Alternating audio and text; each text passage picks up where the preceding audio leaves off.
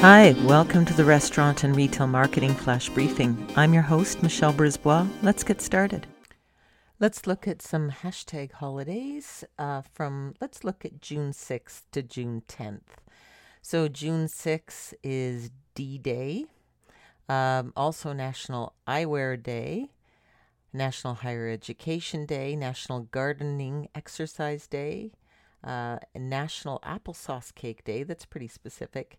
National Cancer Survivors Day. There's a good one, and that is always the first Sunday of June. June 7th, National Boone Day, as in Daniel Boone. A National Chocolate Ice Cream Day. Uh, and um, National Oklahoma Day. June 8th, National Best Friends Day. National Name Your Poison Day. National Upsy Daisy Day. Not sure how you'd actually celebrate that. Um, also, Call Your Doctor Day. Um, June 9th, National Donald Duck Day, National Strawberry Rhubarb Pie Day.